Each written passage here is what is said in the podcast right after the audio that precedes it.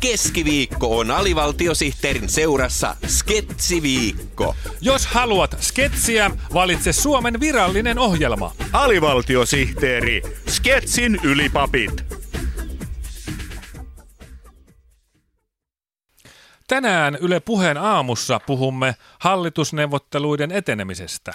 Vieraanamme on hallituksen muodostaja, keskustapuolueen puheenjohtaja Juha Sipilä. Tervetuloa. Päivää päivää. On kotipaikka Kempele, harrastuksena Vempele. Näin siis myös Nikka Roijana tunnettu pääministeriehdokas Juha Sipilä. Hallitusneuvotteluita on kiitetty ripeydestä ja uudenlaisesta otteesta. Eihän tässä vaarana ole se, että sorrutaan hätäilyyn. Sanotaan näin, että jos aikaa hukkaa, ei hallitusta pukkaa. Mm-hmm. Olen erittäin tyytyväinen siihen, miten vauhdikkaasti yhteistyö on sujunut. Jos tällä vauhdilla edetään, niin saatamme hyvinkin pysyä asettamassani aikataulussa Suomen asioiden kuntoon laittamiseksi. Kun tehdään ripeästi, ei satu kipeästi. Vai niin? Teillä on siis aikataulu valmiina vaalikauden varalle, pääministerikandidaatti Juha Sipilä. Ehdottomasti.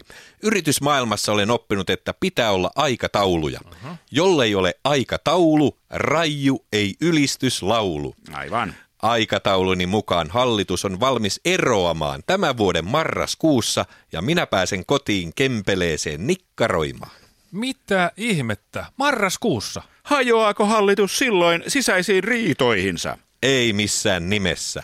Silloin hallitus on saanut Suomen asiat kuntoon ja hallitusta ei enää tarvita, kun Suomi on taas kaikilla mittareilla mitattuna ykkönen. Miten se on mahdollista? Suomellahan on edessään valtavia haasteita. Niin kuin esimerkiksi sote-uudistus, jonka päällä edellinen hallitus istui neljä vuotta. Sosiaali- ja terveysuudistus ei ole ongelma. Aha. Kesäkuun ensimmäisellä viikolla laitamme kuntoon sosiaalipuolen ja toisella viikolla laitamme kuntoon terveyspuolen, niin ei sitten tarvitse niiden kanssa sen enempää vatuloida.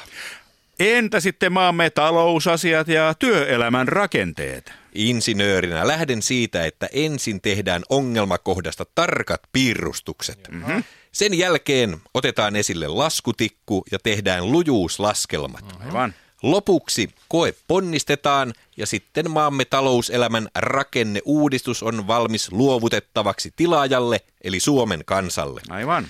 Sen jälkeen hallitus voi laittaa rakennuskypärät naulaan. Rakennuskypärät? Kyllä.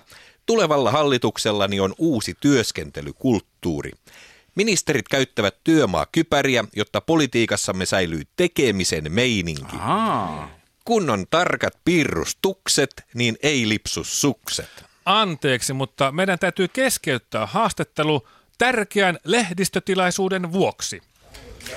Hei, minä olen Suomen leijona-kiekkojoukkueen maalivahti Pekka Rinne ja lausun nyt hanska kädelläni viikon virallisen palindromin. Alla nurisee siru niskakipua.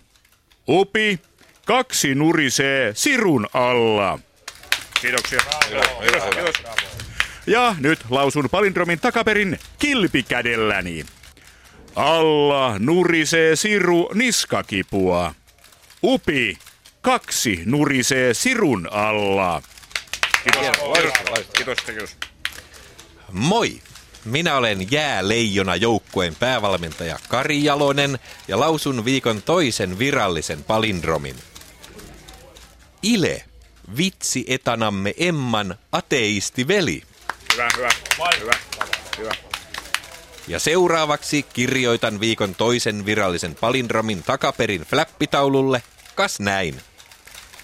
Ile, vitsi etanamme Emman ateisti veli.